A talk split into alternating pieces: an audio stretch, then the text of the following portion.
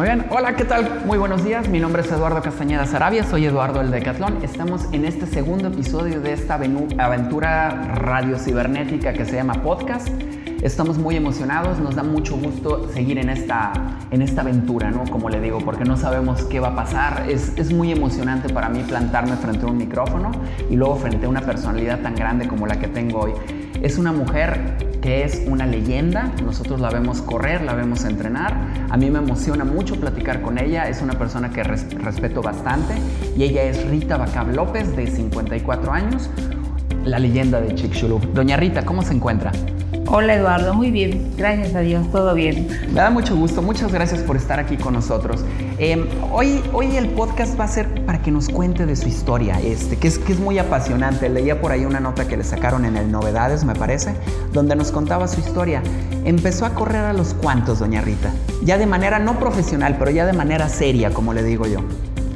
Cuando tenía yo, es que siempre fue algo muy serio para mí todo, desde Ajá. que inicié a correr. Tenía diecisiete años, dieciséis, diecisiete años cuando empecé a correr y siempre tuve, pues ahora sí que la disciplina todos los días, como me, me gustó desde el primer día, pues todos los días corría y en verdad que a mi mamá en paz descanse no le gustaba que yo corriera, pero pues eso no, no me limitó, me dolía lo que me decía, pero no me limitó a que yo lo dejara de hacer. Vine a la ciudad de Mérida y me sentí con más libertad para hacerlo, aparte me topé con más gente, pues es otra cosa porque es la ciudad y ya empecé a correr. Inmediatamente me conecté con gente que sí entrenaba desde hace años uh-huh. y ellos me empezaron a, a ubicar, a invitar. Y hasta que logré un día llegar al estadio Salvador Alvarado y ya a raíz de allá empecé a correr. Ahora, cuando empecé a ver las carreras, como en el ochenta y nueve, el maratón en especial, yo me preguntaba, ¿cómo es que esas mujeres pueden ganar? ¿Por qué ganan? Yo también entreno mañana y tarde.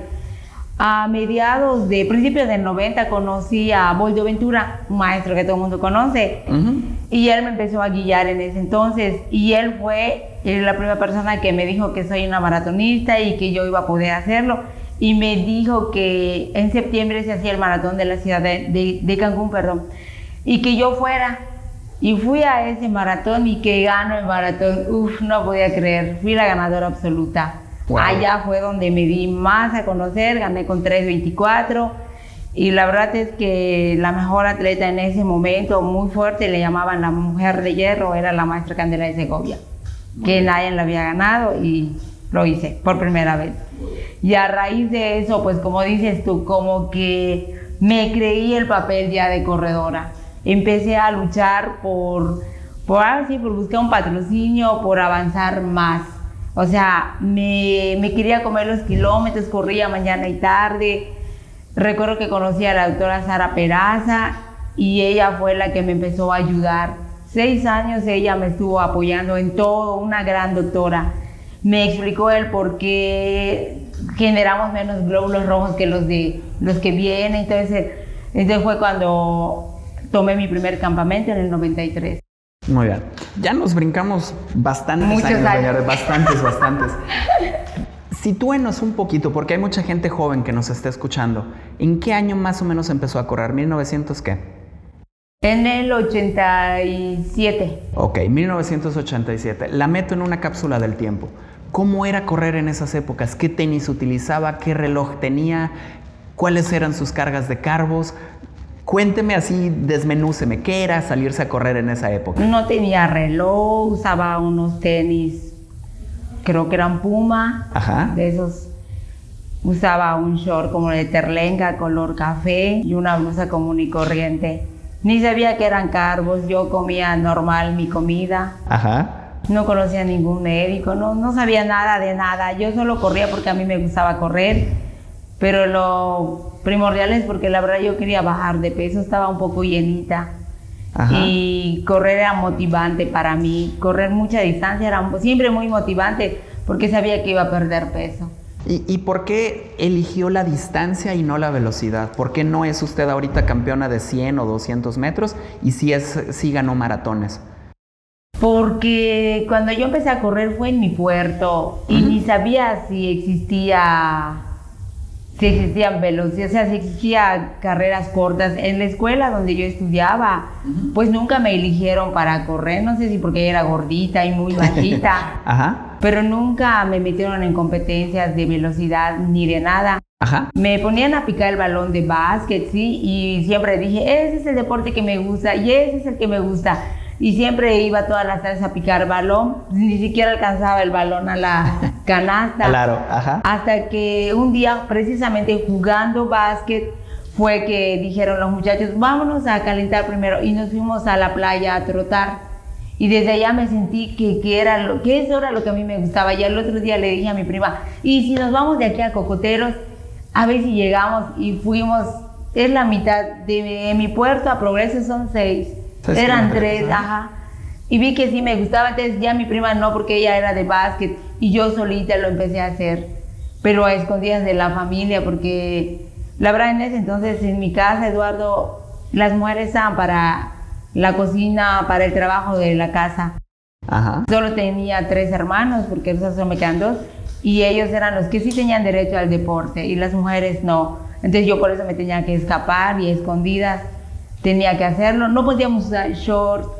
Cuando yo empecé a usar short, ese que te digo, el café, porque ya estaba en la ciudad. Ajá. En casa nadie no usaba short ni pantalón. Yo lo empecé a hacer, incluso prestaba el pants de mi sobrino, hasta que no se me perdió un día que lo enterré en la playa y tuve que llegar en el shortcito, que mi mamá me escamoteó como...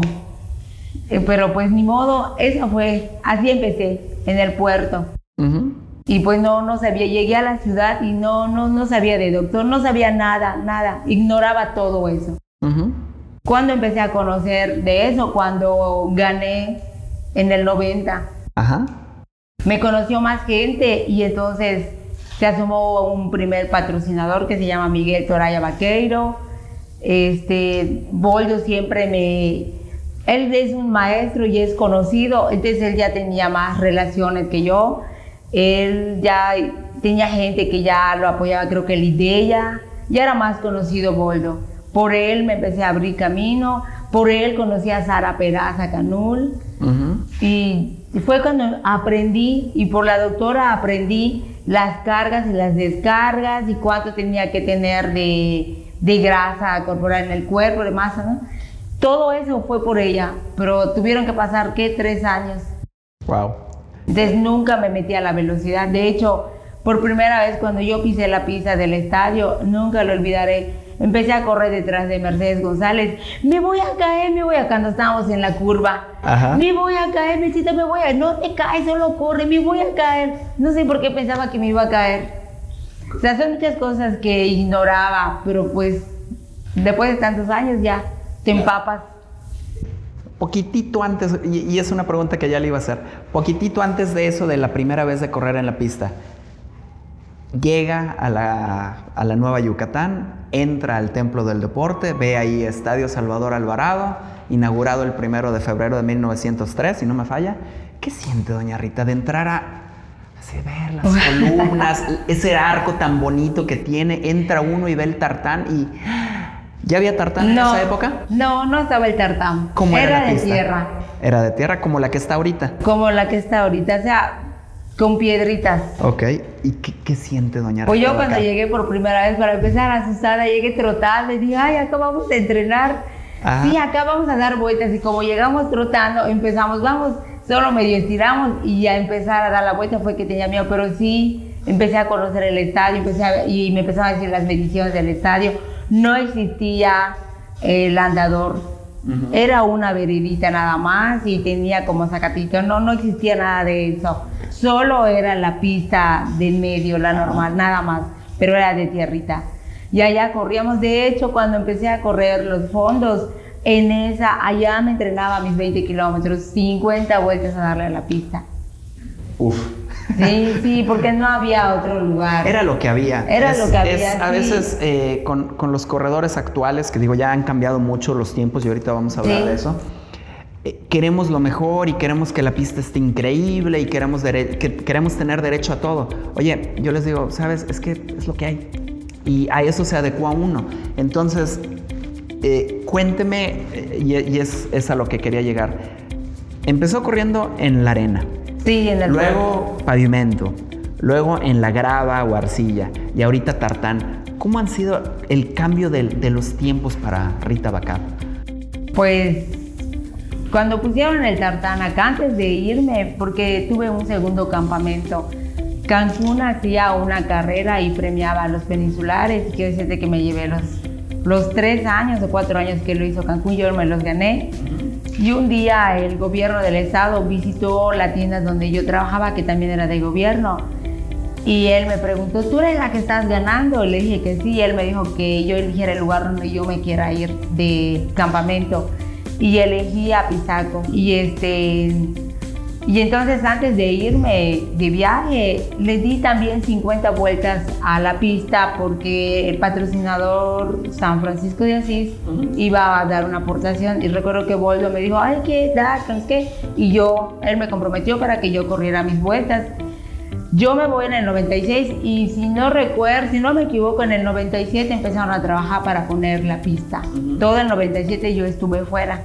Y cuando ya regresé y estaba la pista, pues la verdad sí sentías que volabas. No teníamos la pista al cien por ciento porque antiguamente la cuidaban más que ahora. La cuidaban así, no tienes idea. Y, este, y obviamente pues me compré mis picos, aprendí a correr con los picos que pensé que en mi vida los iba a usar uh-huh. y acá en la pista de acá los aprendí a usar, y compré otros tenis más bajitos porque la verdad es que la primera pista que pusieron a mí me gustó porque me acomodé mucho y sentía que esos tenis, o sea, eran solo para repeticiones y para competir y me ayudaban bastante. Y sí, sí estaba muy bien todo, obviamente corría más rápido. Uh-huh. Aprendí a correr más rápido, con, tanto con los tenis, por la pista, ¿no? te, te ayuda bastante. Y luego salíamos, además en ese entonces Panchito Moreno solo, él cuidaba, es la única persona que he visto que cuidó muy bien la pista durante que le tocó, ¿no? Solo nos dejaba entrar exactamente a hacer las repeticiones, porque el calentamiento afuera y cuando vas a enfriar afuera. Uh-huh. Así era antiguamente, pero pues ahora ya no. Y me pasó algo chistoso, antes de irme a Cauquel, un corredor de fuera estaba haciendo mis repeticiones y me gritó, quítate porque estás lenta. No, wow, bueno, hablé con su entrenador y fue peor, tuve que llegar con el administrador. Wow. Y digo, qué triste porque son avecinados y que nos traten así y que yo, que también di mi aportación, mis cincuenta vueltas antes de irme, me hayan hecho eso, pero justo vino la invitación de Jesús Aguilar Aguilar para irme a Cauquel y ya, adiós. Y ya estoy en Cauquel. Entonces, como nos da una vuelta bien, o sea, dije, pues, es muy triste porque todos esos años que, que el gobierno, y aunque no tuviera todavía el apoyo del gobierno, usé siempre la playera de Yucatán. Uh-huh. Te digo que tomé muy en serio mi papel de corredora. Tomé una hiperdisciplina y en donde yo iba sentía como que cargaba Yucatán, sentía que mi marca personal tiene que salir, mi marca me lleva a un lugar. Uh-huh. Y, y logré muchas cosas así. Cancún creo que hasta ahorita soy la única que, que lo logró ganar dos veces. Uh-huh. Y tres veces quedé en segundo lugar, más aparte los peninsulares que ponía. Uh-huh. Entonces dices, ¿quién se ha puesto esa camiseta del estado para ir a representarnos tan siquiera en Cancún? Uh-huh. Nadie. Pero todos nos creemos, como dices, queremos sentirnos los máximos en la pista. ¡Ah! Que nadie me saque. Claro. Y bueno, no está bien. Oiga, doña Rita, para la gente, digo, supongo que habrá alguien que todavía no la conozca. ¿Cómo es usted? Cuénteme, para una persona de, que no la conoce, ¿cómo se describiría usted? ¿Es intensa? ¿Es arrojada? ¿Es... ¿Cómo, cómo es usted como corredora? Si me la topo un día en una carrera, ¿qué, qué me voy a topar? Actualmente, ahorita... Ay, es que si voy ahorita, solo llego a los chicos y... No, no, no, no, no me venga, doña Rita. Usted todavía corre y sé que es intensa. Pues yo, bueno, cuando voy ya tengo la mentalidad de que ese día llego a competir. Llego con ganas. Ajá. Y sigo soñando. Ajá. a lo mejor no lograr hacer lo que hice alguna vez, pero sí codearme con las de mi categoría, llegar intensa, dar lo que tengo, porque pues me preparo. Y cuando he participado en las carreras, llego porque ya me preparé para esa carrera. Por supuesto. Y tengo que lograr un tiempo y ese tiempo me va a llevar a un lugar. Y ya ha sucedido. Y sí llego así con todo. Y no me da miedo. Por supuesto que no. Como era antes. Cuando era... Digo, es que eh, es esa parte como rara donde ahorita vamos a llegar a eso también. Donde es que en mi etapa competitiva, pues ahorita sigue compitiendo. Ándale. Eh, antes era antes iba antes a ganar la dedicada. Carrera. Y ahorita quizás, por ejemplo, ah. yo eh, digo, tengo cuarenta y tres años. Eh, yo no voy a, agarra, a ganar una carrera. Ya no va a suceder, ¿está de acuerdo? Pero... sigue siendo etapa competitiva, bien que me doy mis quites con dos, tres personas. ¿Cómo era usted en esa etapa en que luchaba por el podio, pero la categoría, llevársela absoluto? ¿Cómo era usted de competidora? Mira, cuando llegábamos, a veces sin querer, el día que yo llegué a Cancún, va, llego a Cancún y la verdad siempre soy una persona muy seria. De hecho, me decían si estaba yo molesta. Ajá. Solamente, no, es que estoy pensando la carrera. Creo me ponía muy tensa. Entonces, como jamás estaba conmigo un maestro que me guía o que me diga, entonces yo estoy calentando y yo escuchaba aparte la voz de la gente. Uh-huh. Que hace cuenta, como pasa hoy en día de que, ah, esta va a ganar. Y yo escuchaba que la gente decía, esta chaparrita va a ganar. Uh-huh. Siempre gana. Y eso me, me ponía así, la gente me quiere ver ganar, entonces yo sigo calentando y... Cuando ya empieza la carrera, aparte, nunca hice muchas amistades con las chicas que bajaban del centro de la ciudad, porque pues ellas siempre como que, siempre han visto a, a los corredores de, de acá de Mérida como que nosotros no podemos. Creo que en una ocasión hubo una riña con ellas mismas de que decían que no, que Yucatán, a mí por ejemplo, me dijo, con trabajo y corres bien tú, porque en Yucatán nadie corre así, nadie. Ajá. Y entonces digo, no, eso no. Y entonces yo evitaba como tener mucho, mucha plática con la gente de fuera que viene a competir, porque además te paras todas ellas y te hacen así. Yo digo, ¿por qué? Cuando yo estuve en el campamento me dijo Román, te pueden mirar así, pero tú ya entrenaste para hacer esa competencia y aunque ellas estén bien vestidas y con la, ro- con la mejor ropa, no quiere decir que van a ganar.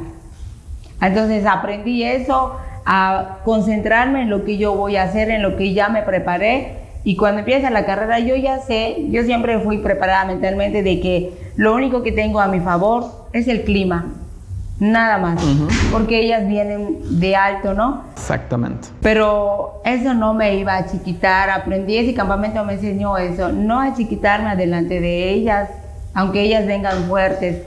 Y entonces yo llegaba y si ellas se sienten acá, pues yo también. Y estoy calentando y aunque oiga la gente y me ponga muy tensa, pues yo sigo y a la hora de la salida, ellas no van a salir a romperse el alma por el clima. Pues yo voy más lenta todavía, porque a veces hay que usar también la inteligencia para arrancarse. Y ya cuando se empiezan a ir, que empieza a caer la, este, la tarde, empiezan todos, empiezan, empiezan los salones, pa, pa, pa, y nos vamos todas. Ahí es el que aguante la presión. Claro. Y ves como una por una va quedando y vas y vas. Me ha pasado cuando le gané a Puebla. Estábamos juntas, juntas, juntas, juntas, muy tenso, muy tenso. Hasta que ella bajó el ritmo y aproveché. Yo no tomé agua. Aproveché para irme, darme el jalón y vámonos. Entonces aprendes. Y cada carrera y cada maratón, tú lo sabes, Eduardo, aprendes algo. Yo siempre he dicho...